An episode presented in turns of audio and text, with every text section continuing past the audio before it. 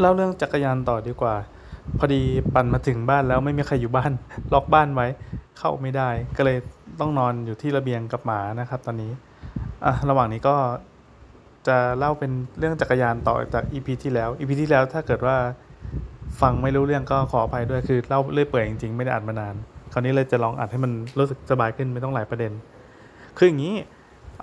จักรยานที่สั่งเนี่ยเพิ่งมาส่งคันแรกครับ คันแรกก็คือเป็นโตเกียวไบค์รุ่นอะไรก็ไม่รู้แต่เป็นสีเหลืองมัสตาร์ดสภาพก็ถือว่าโอเค มีแผลที่ตัวเฟรมอยู่หลายจุดเหมือนกัน นี่นี่ชะโงกดู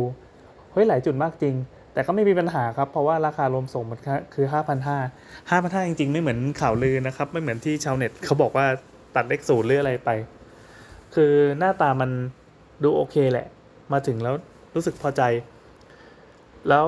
สิ่งที่สังเกตก็คือล้อมันจะเป็นแบบล้อบางล้อบางสไตล์โตเกียวไบค์ไบค์เนาะเราเคยขี่รถพับยี่ห้อเทิร์นมามันมันจะเป็นแบบล้อเหมือนล้อ BMX อะเป็นอ้วนๆ คือไม่รู้ขนาดไม่รู้ตัวเลขไม่รู้คำศัพท์ใดๆก็ตามในวงการจักรยานเลย ไม่ได้เป็นคนที่อยู่ในวงการเลย รู้แต่ว่าเออรถมันคือรู้สึกว่าจะต้องออกจากบ้านไปแล้วก็ไปเสพอากาศข้างนอกเหมือนเดิมอีกครั้ง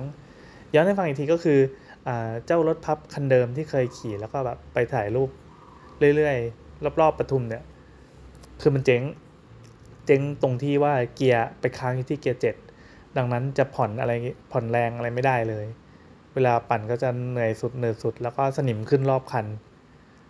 เมื่อพิจารณาดูแล้วก็เลยรู้สึกว่ายกให้กับที่ร้านที่คาเฟ่นะครับ ให้นาเขาเอาไปขี่ปั่นไปซื้อของเซเว่นเซเว่นอะไรเข้ามาดีกว่า เออ แล้วเราก็จะหาคันใหม่ โดยสรุปก็คือ ตั้งงบไว้ประมาณ 20,000กว่าบาท เพื่อจะได้ตัว gear bike คันใหม่ที่หมายตาไว้มานานมากนานมากจริง แต่ทีนี้มันจะต้องไปวัดตัวก่อน พอไปวัดตัวปั๊บคือยังไม่ได้วัดนะ แต่ก็ถามนาโดมใน Twitter นะครับนาโดมแนะนำว่ามันควรจะเป็นไซส์เท่านี้เท่านี้ด้วยความสูงเราเท่านี้ แต่ต้องระวังถ้าเกิดว่าอไอตัวคานที่อยู่ตรงกลางที่เป็นท่อนอนเรียกท่อนอนมั้งท่อนอนมันอยู่สูงเกินไปเวลาเราอ่าต้องเบรกกระทันหัน หรือว่าจะต้องลงจากรถกระทันหัน เช่นแบบมีรถมาตัดหน้าหรืออะไรเงี้ย คือจะกระแทกเป้าจะกระแทกแล้วหำจะพังดากจะพัง เราก็เลย เออ รอไว้ก่อนแล้วกัน จนในที่สุดมันก็มีคันนี้โผล่มาในตลาดมือสองนะครับ คือเราไปอยู่ในชุมชนจักรยานมือสอง อันนี้มาต่อจากการ์ตูนมือสองนะการ์ตูนช่วงนี้คือคนก็ซื้อแล้วอะแล้วก็เลยไปได้มา เป็นจักรยานจากญี่ปุ่นนะครับแต่เอามาขายที่แม่สอด เราก็เลยสั่งซื้อมาในราคา 5,500 บาทรวมส่งแล้ว ชื่อร้านอะไรวะจำชื่อไม่ได้ แต่ก็ลองไปหาดูแล้วกันครับ ถ้าเกิดว่าใครสนใจจะลองทำอย่างนี้บ้างเพราะมันถูกจริง คือแต่เดิมตั้งงบไว้20,000กว่าบาทพอได้คันนี้ย5,500รวมส่ง แล้วอีกคันมันคือ5,900บาท อีกคันก็คือสั่งมาเหมือนกันนะ สั่งแบบโพลาร้านกัน แต่มันเป็นรถพับ ก็ตั้งใจว่าจะใช้ไว้2จุดประสงค์ ก็คือรถพับเอาไว้เผื่อใส่ท้ายรถไปเที่ยวต่างจังหวัด หรือไม่ก็ขี่แบบในแถวนี้ที่มันดูจะต้องใช้ความซอกแซกอะแล้วก็ไม่ต้องกลัวหายมาก รถพับหน้าตาไม่ได้ดูแพง แต่อีกคันเนี้ยห้าพันห้าซึ่งถูกกว่านะ แต่แม่งดูแพง ไม่รู้ทำไม มันเป็นสีเหลืองมัสตาร์ด แล้วก็อ่านเป็นอ่านหนัง สีน้ำตาล แล้วก็แฮนด์เป็น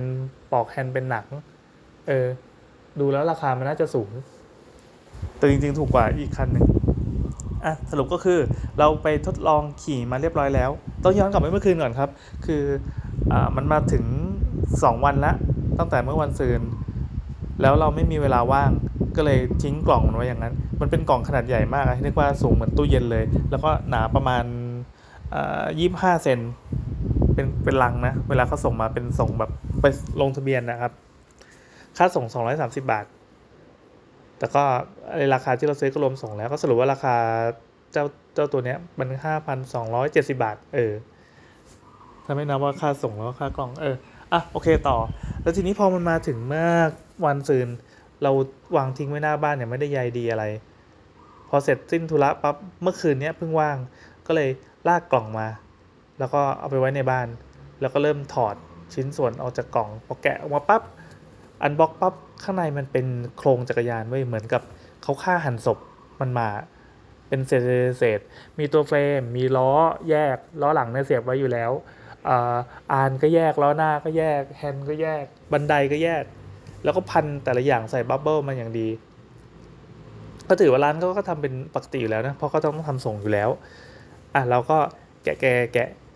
เปิดเปิดเอาคัตเตอร์กรีดแล้วด้วยความที่ไม่รู้เรื่องอะไรเลย ไม่รู้เกี่ยวกับส่วนประกอบจักรยานเลย ก็เลยต้องลองใส่ใส่ดู แล้วไปค้นบนหลังเครื่องมือก็โชคดีที่มีไออุปกรณ์มีอ่าเขาเรียกว่าหกเหลี่ยมใช่ไหมหกเหลี่ยมเพราะอีเกียซื้อมาวันก่อน ก็ก่อนจะมาใช้ประกอบประกอบเลยนั่นนี่พอดีเพิ่งต่อชั้น มันได้เว้ย มันได้ก็เอามาขันนู่นขันนี่ก็ ถือว่าเราประกอบล้อเสร็จเรียบร้อยประกอบแฮนด์ประกอบเสร็จทั้งตัวก็ยืนชื่นชมสักแป๊บหนึ่ง แล้วก็พบว่ายางมันแบน คือยางมันอาจจะไม่ได้แบนหรอกอาจจะซึมแล้วหรือว่ามันนิ่มเงี้ย ก็อยู่ที่สภาพของยางนอก ก็เลยทัก DM ไปหานาโดมนะครับ ซึ่งนาโดมเป็นนักปั่นจักรยาน ซึ่งเราถือเป็นที่ปรึกษาเราในครั้งนี้นาโดมก็เออบอกให้ดูลองเช็คพวกเบรกพวกล้ออะไรให้ดี ล้อมันจะมีขนาดของมันอยู่ ในที่นี้ก็มันจะเขียนว่า 650 แล้วอะไรนะ 25 25 อะไรสักอย่างหนึ่งนะจำตัวเลขไม่ได้ อืมเอาเป็นว่า ก็ยังขี่ไม่ได้ แล้วการเติมลมก็ไม่ใช่ว่าเติมง่ายๆด้วย เพราะว่าจุ๊บมันอะมันเป็นแบบเข็ม มันไม่ได้เป็นแบบ BMX อย่างไม่ได้เป็นแบบสูตรจักรยานธรรมดาที่เราเคยเติมมาพอมันเป็นแบบเข็มปั๊บมันก็ใส่ไม่ได้ มันจะต้องไปซื้อไอตัวอะแดปเตอร์แปลงหัวละประมาณ 20 กว่าบาท จากช้อปปีก็ได้ก็มีขาย แต่ระหว่างนี้ก็คือยังเติมไม่ได้ เราก็เลยจะต้องจูงไป เมื่อเช้าก็เลยจูงไปนะครับ มันมีร้านจักรยานอยู่แถวๆบ้าน คือที่จังหวัดเนี้ยในตลาดมันจะมีร้านซ่อมจักรยานร้านหนึ่ง ซึ่ง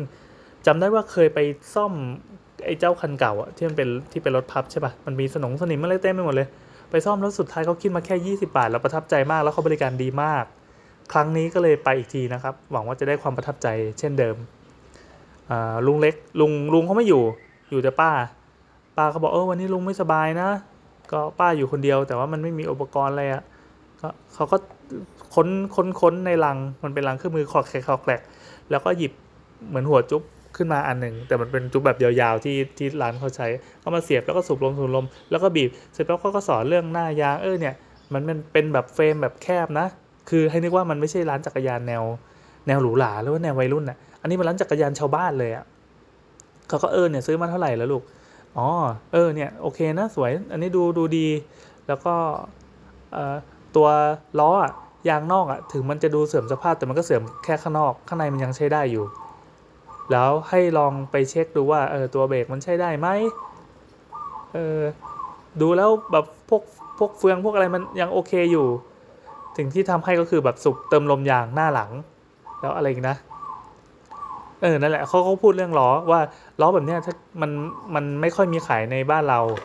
ถ้าเกิดว่าซื้อก็คือจะต้องไปซื้อของนอกซึ่งมันแพง ซึ่งเราก็ก็ตอบในใจว่าไม่เป็นไรครับเดี๋ยวยังไง คือผมตั้งงบไว้แพงกว่านี้ อันนี้มันถูกแล้วเดี๋ยวยังไงผมคงไปหาซื้อ แต่ก็ไม่ได้ตอบป้าไปเดี๋ยวเขาเสียกำลังใจ เออสรุปว่าเราก็ได้รับการเติมนมเรียบร้อย แล้วก็สั่งสอนเรื่องการขี่จักรยานอีก พอสมควร ก็ขอบคุณป้าเข้าไปเสร็จปั๊บก็อะก็เท่าไหร่ครับ ไม่เป็นไรไม่คิดตังค์โอ้โหไม่คิดตังค์เราตีลังกากราบป้าเลย ป้าใจดีมาก ป้าใจดีมากเราขอบูชาร้านนี้ตลอดไป ก็เพียง 950 เมตรจากบ้านเรานะครับร้านนี้ ถ้าใครอยู่ปทุมก็อยากให้มาจริงๆอยู่ใกล้ๆวัดโสอะโอเคต่อ เราก็เลยทดลองปั่น คือตอนแรกอะที่จูงออกจากบ้าน แล้วก็จูงไปจนถึงร้านจักรยานเนี่ยก็พบว่า มันมีฝาตะแกรงท่อเว้ยซึ่งก่อนนั้นเนี่ยเราขี่รถพับมาเนี่ยไม่ค่อยได้สังเกตเพราะมันเป็นรถพับแบบเราเราอ้วนธรรมดา หรือแม้แต่มอไซค์หรือแม้แต่เดินเนี่ยเราเฉยๆกับฝาท่อเพราะมันสามารถหลบหรือว่าขี่แบบไม่ต้องบรรยะบรรยังมากอะแต่คราวนี้พอมันเป็นแบบล้อเล็กเรียว มันจะต้องดูแลมากกว่าเดิม แล้วจะต้องคอยระวังอีท่อประเภทเนี้ยไม่ว่าจะเป็นแบบฝาตะแกรงที่มันเป็นขวางถนนนะซึ่งอันนั้นมันก็ทำให้อาจจะล้อดุ้งได้ แต่ที่ร้ายกว่านั้นก็คือบางครั้งอะช่างที่วางตะแกรงอะมันไปวางเป็นแนวเดียวกับถนนไม่ได้ขวางนึกออกไหมถ้าเกิดว่าอีล้อเล็ก ๆ เข้ามาปั๊บเสียบลงทันที แล้วก็เออถ่ายรูปเอาเอาล้อเนี่ยลองไปเสียบในท่อให้ดูว่ามันตกลงไปในตะแกรงได้จริงๆ ถ่ายรูปเสร็จปั๊บเอาไปทวีตเฮ้ยมีคนมาร่วมแสดงความเห็นจำนวนมาก แล้วก็มีหลายคนมากๆ ที่บอกว่าเคยตีลังกามาแล้ว เคยล้มมาแล้ว ถึงกระทั่งล่าสุดเมื่อกี้ก็มีบอกว่ากระทั่งเป็นมอเตอร์ไซค์ ก็มีคนรู้จักที่เขาล้อไปเสียบกับไอตัวร่องของท่อเนี่ยพอดีแล้วก็ทำให้เสียหลักแล้วก็ล้มเสียชีวิต เฮ้ยขนาดนี้เลย แล้วก็มีลุงกิ้นลุงกิ้นก็บอกว่าเออเดี๋ยวช่วยประสานงานให้ขอพิกัดก็ส่งพิกัดไปทาง DM ให้เขาไปแล้ว ก็ไม่รู้ว่าเดี๋ยวเขาจะไปแจ้งเทศบาลหรืออะไรยังไง แต่เออเออเออนี่มันเป็นเรื่องใหญ่ว่ะคือ คือมันไม่ใช่แค่ถ้าการเมืองดีแต่โอเคถ้าการเมืองดีถนนมันจะดีใช่ไหมแต่นนี้คือความช่วยความความตรวจงาน คือถ้าข้าราชการประจำที่เขารับหน้าที่นี้แล้วก็ดูแลเรื่องนี้ใส่ใจสักนิดนึง มันก็น่าจะดีกว่านี้ แต่เอาเหอะขนาดเราเองอะที่ปั่นจักรยานพับมาตลอดอะก็ยังไม่เคยรู้สึกเลยว่ามันเป็นปัญหาจนกระทั่งเนี่ยมาเคลียร์ไอ้คันเล็กๆก็เออมันจะต้องมีคนอีกจำนวนมากเลยที่ได้รับความเดือดร้อนอะแม้กระทั่งไอ้ตัวถนนที่มันเป็นขอบเป็นขอบเล็กๆรอยปูนกระเทาะหรือว่าทำซ่อมออกมาแล้วราบเรียบไม่เสมอกันเนี่ยมันสร้างความทรมานนะ อย่างเราเนี่ยตอนนี้มือดีเท้าดียังสามารถปั่นออกกำลังกายได้ แต่ถ้าคนที่แบบสะเทือนแล้วมีปัญหาเนี่ยพื้นที่ในซอยถนนในซอยมันมันสร้างปัญหาได้จริง ๆ เออว่ะโอเคเอ่อหลังจากนั้นก็ลองลองไปปั่นดูแบบเรียบแม่น้ำเจ้าพระยาไปสามโคกอะไรเงี้ยในที่ที่เมื่อก่อนเราเคยไปแล้วก็รักมาก แต่ว่าพอปั่นจักรยานพับอะ ก็พบว่ามันมีความเหนื่อยพอสมควรโดยเฉพาะวันที่แดดเปรี้ยงๆอย่างนี้ คือปั่นกลางแดดไปเลยเราไม่ได้มีอุปกรณ์ป้องกันเลยรู้สึกว่าลุงลังก็เลยไปไปทางนี้เลย ชุดเชิ้ตอะไรก็เป็นชุดแบบอยู่บ้านเกงขาสั้นนี่แหละรองเท้าตีหมีนี่แหละเออก็ไปกินก๋วยเตี๋ยว แล้วก็เลยไปถึงแบบพวก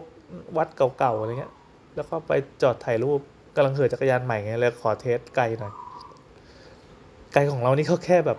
ไปกลับก็สิบกิโลเองนะ คือถ้าเป็นเมื่อก่อนที่ตอนขี่จักรยานพับอะไอระยะไปกับสิบโลเนี่ยมันก็ถือว่าเหนื่อยแฮกแล้วแต่ปรากฏว่าไอ้ขั้นใหม่เนี่ยเฮ้ยมันไม่เหนื่อยเลย เราเข้าใจแล้วทำไมเขาถึงปั่นแบบ 20 โลกันหน้าตาเฉยในทุก ๆ วัน แล้วเราก็รู้สึกว่า